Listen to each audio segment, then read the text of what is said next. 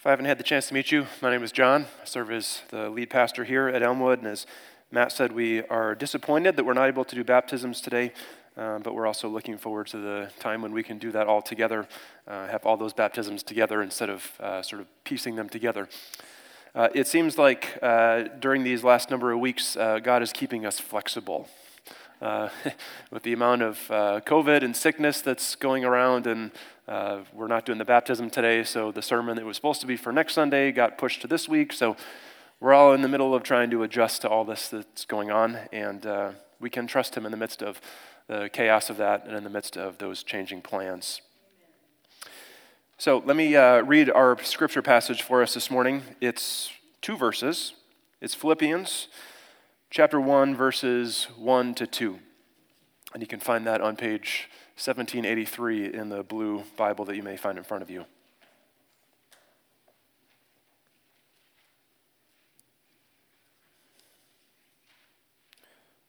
I always joke that if the scripture passage is longer, that the sermon's not going to be any longer. Uh, this week, it goes the opposite way, too, okay? Uh, so you don't get off the hook. The sermon's not shorter because the text is shorter. We're still going to fill out our time together. But let's look at these two verses together. It says, Paul and Timothy, servants of Christ Jesus, to all God's holy people in Christ Jesus at Philippi, together with the overseers and deacons. Grace and peace to you from God our Father and the Lord Jesus Christ. Let's pray together.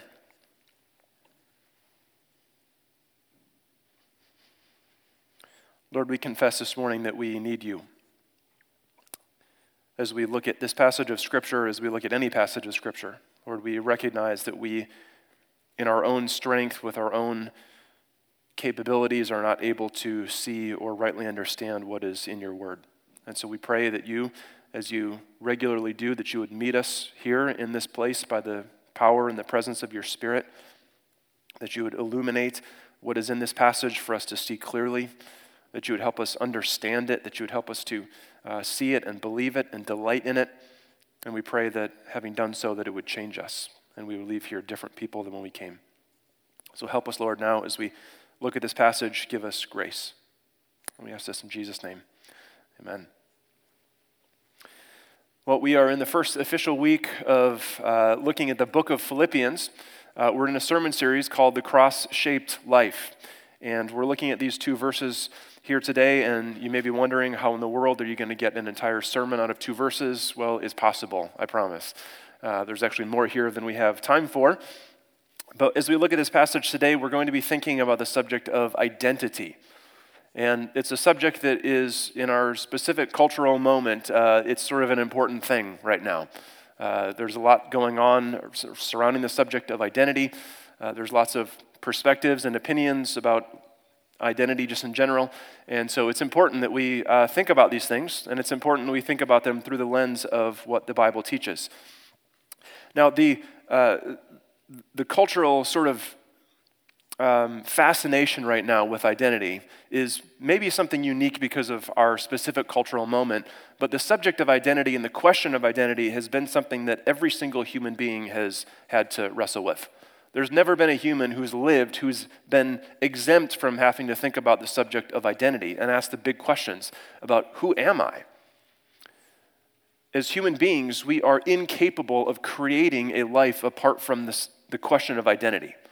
So, whether you're here today and you are a follower of Jesus, or whether you are not yet a follower of Jesus, you're exploring Christianity, or you're not really sure where you stand with God, every single one of us answers the big questions about identity in some way. And the question is is the way that we're answering those questions the best way? And so, what we're going to do today is look at this passage of Scripture and see what it teaches us about our identity in Christ. And of course, this is not a comprehensive uh, list of things, but as we look at the passage, what we're going to see Paul highlighting here is two different aspects of our identity in Christ.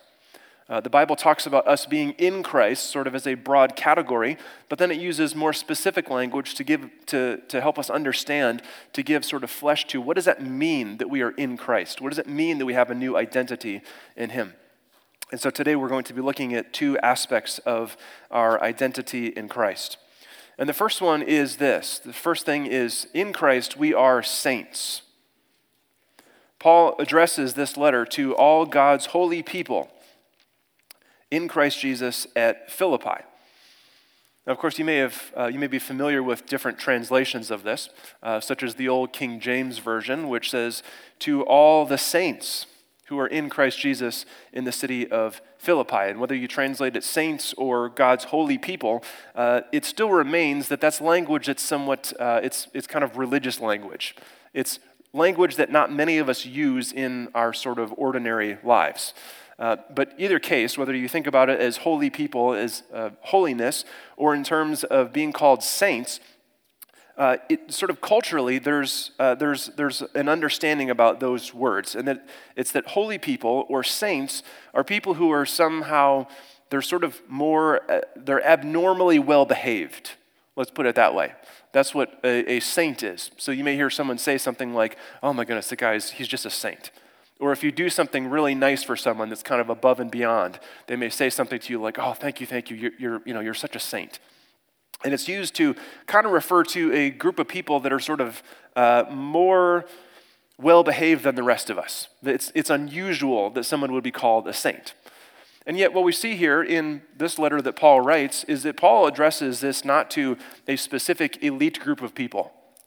Paul's writing to a local church community in a little colony called Philippi, and he addresses them as God's holy people. He addresses them as saints. And so, what we see is that this idea of being called a saint is not for some special elite class of people who are super spiritual, the ones who are kind of better than everybody else, the ones who are super committed to Jesus, the ones who are super obedient to God. They're the saints, and then there's the rest of us.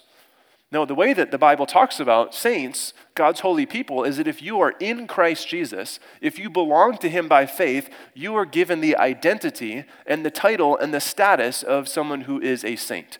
You are one of God's holy people. And so, what, is, what does it mean to be called a holy person? What does it mean to be called a saint? Well, in the categories that the Bible uses, something that is holy is there, there's two sides to this. It's two sides of the same coin. To be holy means, on the one hand, that you are separate from, that you are distinct from. But on the other hand, holiness is not just being separate from, not just being distinct from. Holiness is also being set apart, distinct, for the purpose of being completely devoted to something else. So it's really a transfer. It's, you're not associated, you're not connected with these things, you're separate from these things, and you are completely, fully devoted to this other thing. So that's what holiness was in the language of the Bible. And so, what this means for us, being called saints, what that reminds us of is that we are people who are separate.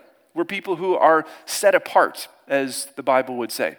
So, there's there's the beliefs and the values and the practices of our old way of life that we are no longer associated with. We're no longer connected with. We say, you know, there's a clean break that we're making from that old life that we had. So there's an aspect of we are separate from, we are separated from, certainly, but then there's the aspect on the other side of we're separated from those things, from that old way of life, so that we can be fully and completely devoted to God. We belong to Him, in other words. And that's what it means to be holy. That's what it means to be a saint, is that we are separate from, separated from, distinct from the sin and the practices and the evil that existed in our old life, and we're given a new life, and we are now completely and fully devoted to God. So that's what it means that we are saints in Christ Jesus. But Paul tells us not only that we're saints, he also tells us that we are slaves. The letter opens with Paul saying, Paul and Timothy, servants of Christ Jesus. Now, this is the Apostle Paul writing to this little church community in Philippi.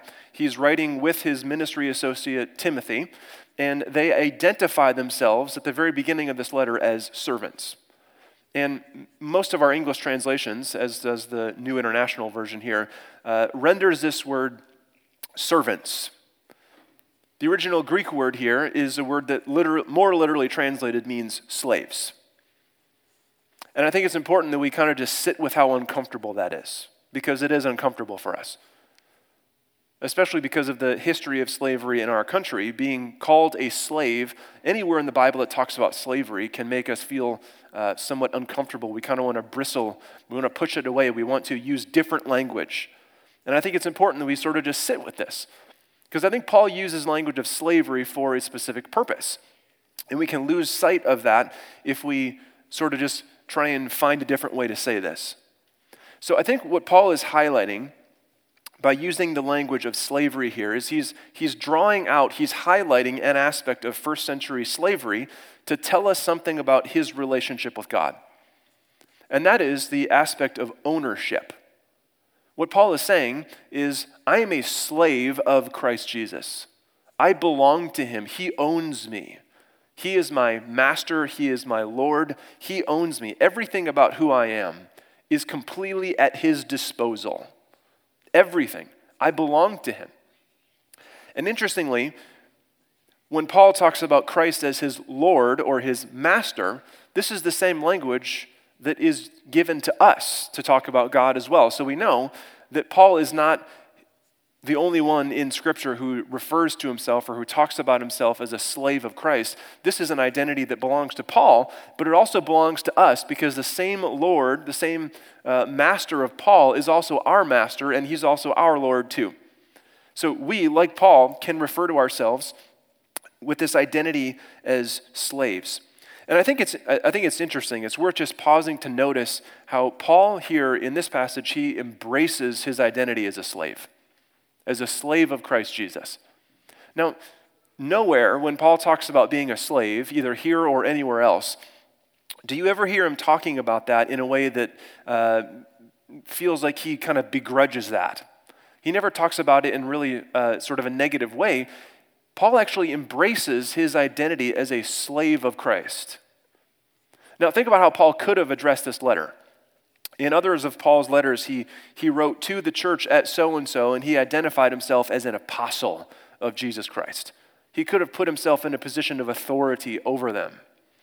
But rather, what he does is he takes a position of humility and identifies himself as a slave. And instead of the apostle writing to the servants or the slaves in Philippi, Paul identifies himself as a servant, as a slave who's writing to God's holy people who are in this city. So there's something about Paul. Paul wants to, he gladly embraces this identity he has as a slave of Christ. Now, this in some ways doesn't make a whole lot of sense because even in first century culture, slaves were lower class. Slaves were uh, the bottom of the socioeconomic ladder. Okay? Uh, it was not typically a, uh, a dignifying thing to be given the status as a slave. Nobody aspired to be a slave. No, no child grew up saying, When I grow up, I want to be a slave. Nobody thought that way. And yet, Paul here embraces this identity as a slave. He's not ashamed of calling himself a slave or a servant of Christ Jesus. And that is because his identity as a slave, Paul doesn't view that identity as something that's dehumanizing. Every other kind of slavery is dehumanizing. But when Paul talks about himself as a slave, he doesn't talk about it in such a way that it, you get the sense he thinks it's demoralizing or it's demeaning or it's dishonoring or it's shameful for him to be called a slave. No, what we see is Paul takes up this identity as a slave, and to Paul, it is a dignifying thing for him to call himself a slave. His identity as a slave of Christ was for him a source of dignity. And that's because his identity mirrored that of the identity of Jesus. So later in chapter 2, Paul writes about Jesus, saying that he was in very nature God. He did not consider equality with God something to be used for his own advantage. Rather, he made himself nothing taking the very nature of a servant. And it's the same word there for slave. So Paul does not view his being called a slave of Christ something that is dehumanizing. He views it as a source of dignity because he gets to be identified with the person of Jesus who took on this role as a servant, who took on that same role as a slave. And so this this, this concept of the servant or the slave, this is in some ways at the very heart of God's rescue plan. Jesus himself took on the very nature of a slave. And so for him, this is not demoralizing or demeaning.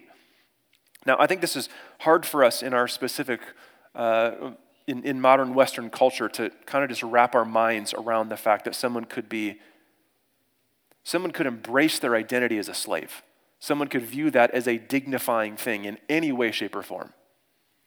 Part of that's because of the history in our country, and part of that is because we live in a society that so highly values freedom and autonomy that to be told that somebody else owns you is just by nature to us, it feels repulsive. Not just that someone's in authority over you, but the fact that somebody else owns you, we just naturally buck against that. But again, Paul views this as a source of dignity and as a source of honor to be called a slave of Christ. And I think that for us, we will gladly embrace that aspect of our identity. That we are, like Paul, slaves. We are servants of Christ. We will gladly embrace that part of our identity, but only when we see what kind of master he is. Because I think that's the key to un- understanding and unlocking this whole thing.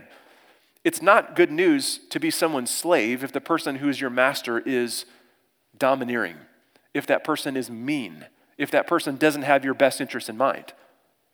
We don't like being under someone's authority, typically, and we don't have really good examples. We can't point to a person who's like, hey, this person is the example of what it looks like for an earthly human leader to use all of their authority, all of their power, and only for other people's good.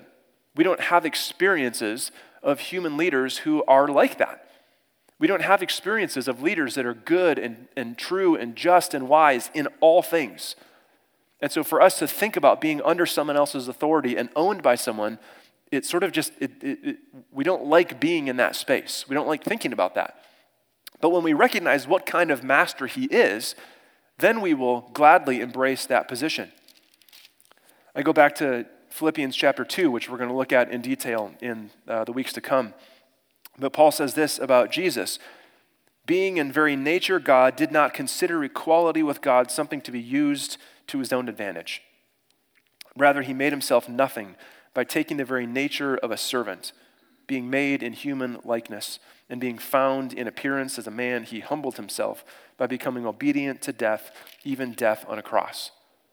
So Paul's saying, I am a slave of Christ Jesus, and, and, and here's what kind of master he is. This is, Jesus is God himself, who is the creator and sustainer of all things. He's the one who has complete authority and lordship over all of creation. He owns everything.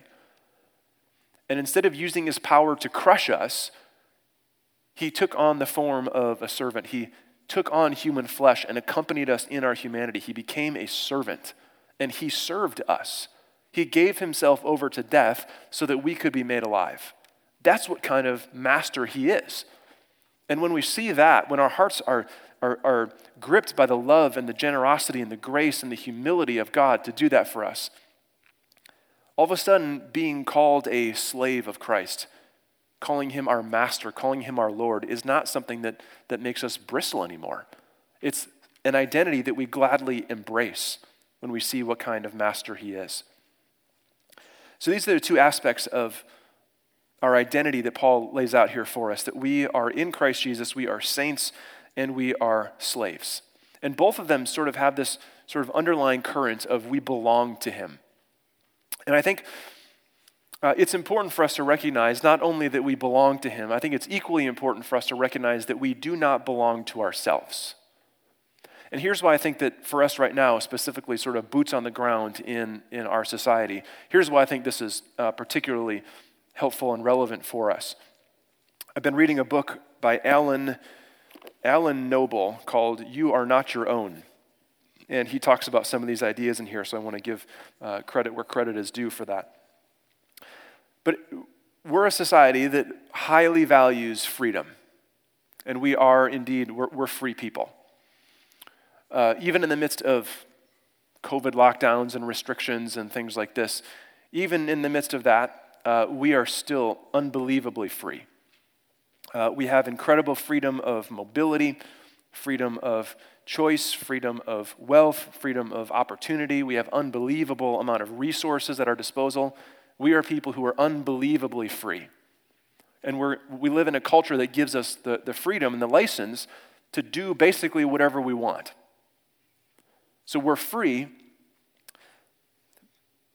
but on the other hand, we're not exactly as free as maybe we think we are. Have you ever gone to the grocery store and gone down the cereal aisle and tried to choose what cereal to buy?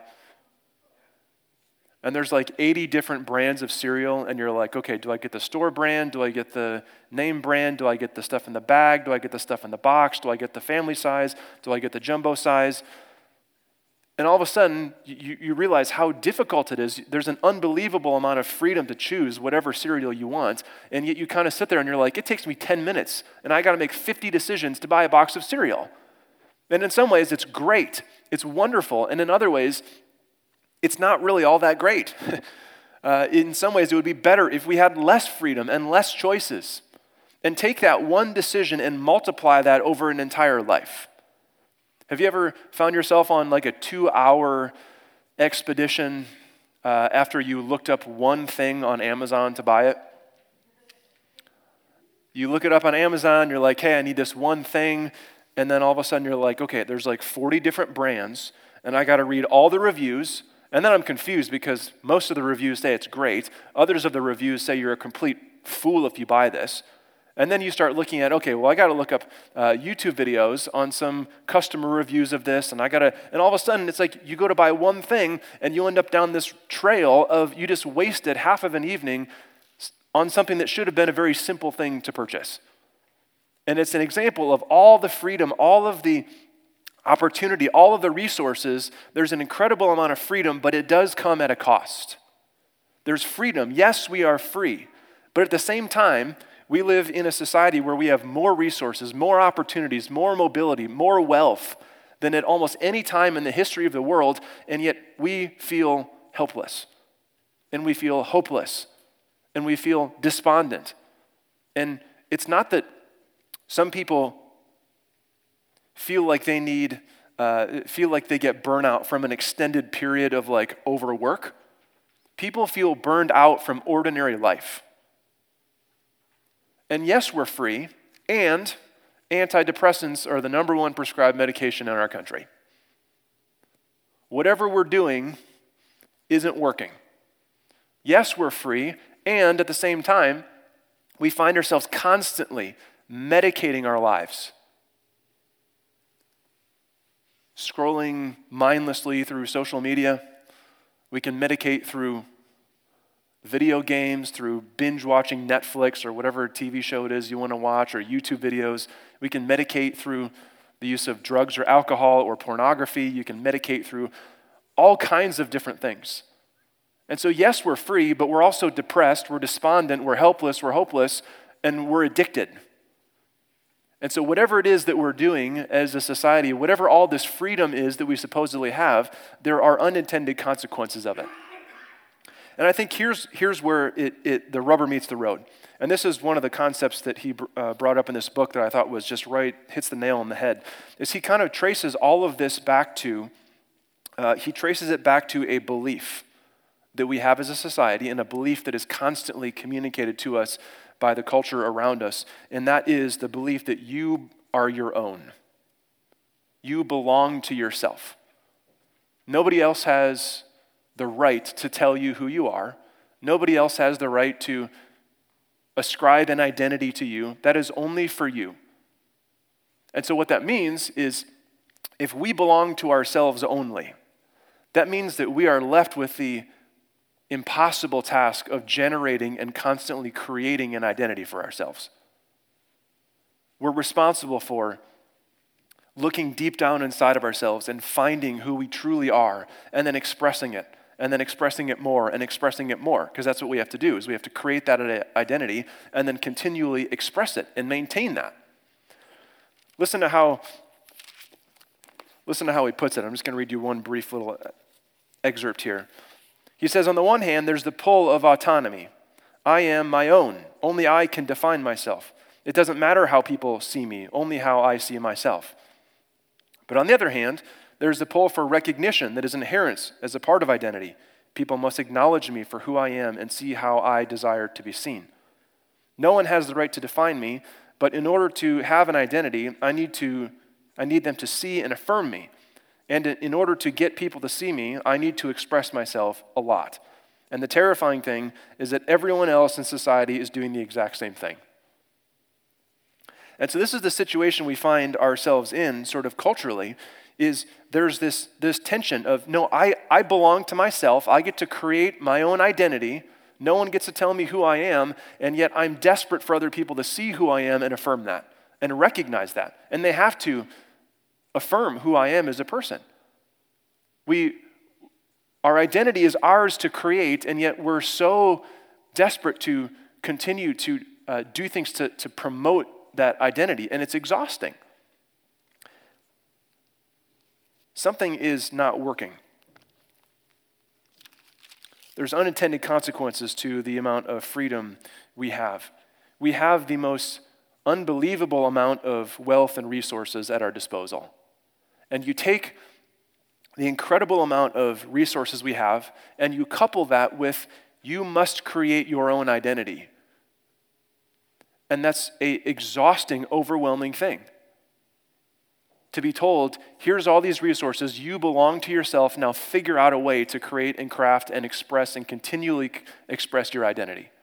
It's an exhausting thing, and it leaves us feeling broken and helpless, which is why we are continually more and more, this is across generations, but especially among the younger generation, continually addicted and more and more on antidepressants and things like this because we, we have these resources and we have one life, so don't screw it up. And we're asked to, to generate and to create an identity like this. And the reason this doesn't work is because this whole thing is built on a lie. The lie that it's built upon is you belong to yourself. And the good news of what the Bible says to us is that we do not belong to ourselves. We belong to God. And so, what that means is that in Christ, we've been given a new identity, which means we don't have to continually strive anymore. We don't have to live under the pressure and under the weight of creating and maintaining and promoting the identity that we have. We don't have to live under the weight of that anymore. In Christ, our identity is given to us. We don't earn it. We don't do anything to keep it or maintain it. We are just given an identity. Part of the identity that we're given here is we are saints, we're God's holy people. But also, we're told in Scripture other aspects of that identity that we are beloved sons and daughters, we are loved, we are forgiven. We're all of those things in Christ, and so we don't have to strive, we don't have to generate an identity on our own. And so, this is the good news as we think about as we think about Paul here and these, uh, the ways that he expresses our identity in Christ as slaves and as saints, this is all pointing to the bigger good news that in, in Jesus, we don't have to create an identity for ourselves. In Jesus, we have been given an identity. And so the response that we have to that then is we simply trust him. We simply believe the good news. We give up the fight to create an identity of our own, and we embrace the identity that he has given us by faith. Each week we come to the communion table, and part of what we do is we remember and we celebrate the good news that Jesus took on human flesh. He lived as a servant, He suffered, and He died for us so that we could be brought into the family of God, so that we could be given a brand new identity that's not earned, it's not maintained by us. We just simply embrace it. And of course, we continue to live into that identity for the rest of our lives in different ways. But we are given an identity by Jesus. His work is finished. And as we come forward and receive the elements, we are reminded that His work is finished and that the identity that we have, we don't have to maintain it. We don't have to create it. It's been given to us. And so we remember and celebrate that here today. I invite you as we come to the communion table, would you bow for a moment of silent confession and reflection?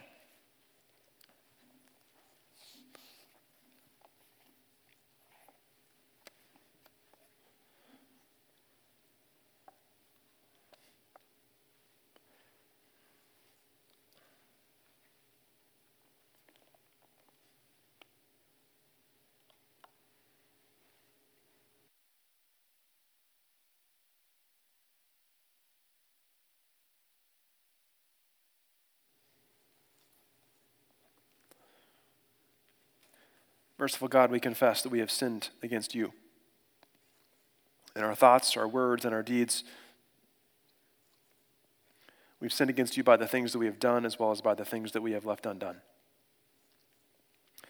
We confess that we have not loved you with our whole heart, mind, and strength, and we have not loved our neighbors as ourselves. In your mercy, we ask that you would forgive what we have been, that you would help us amend what we are, and that you would direct what we shall be so that we may delight in your will and walk in your ways to the glory of your holy name. And all God's people said, Amen.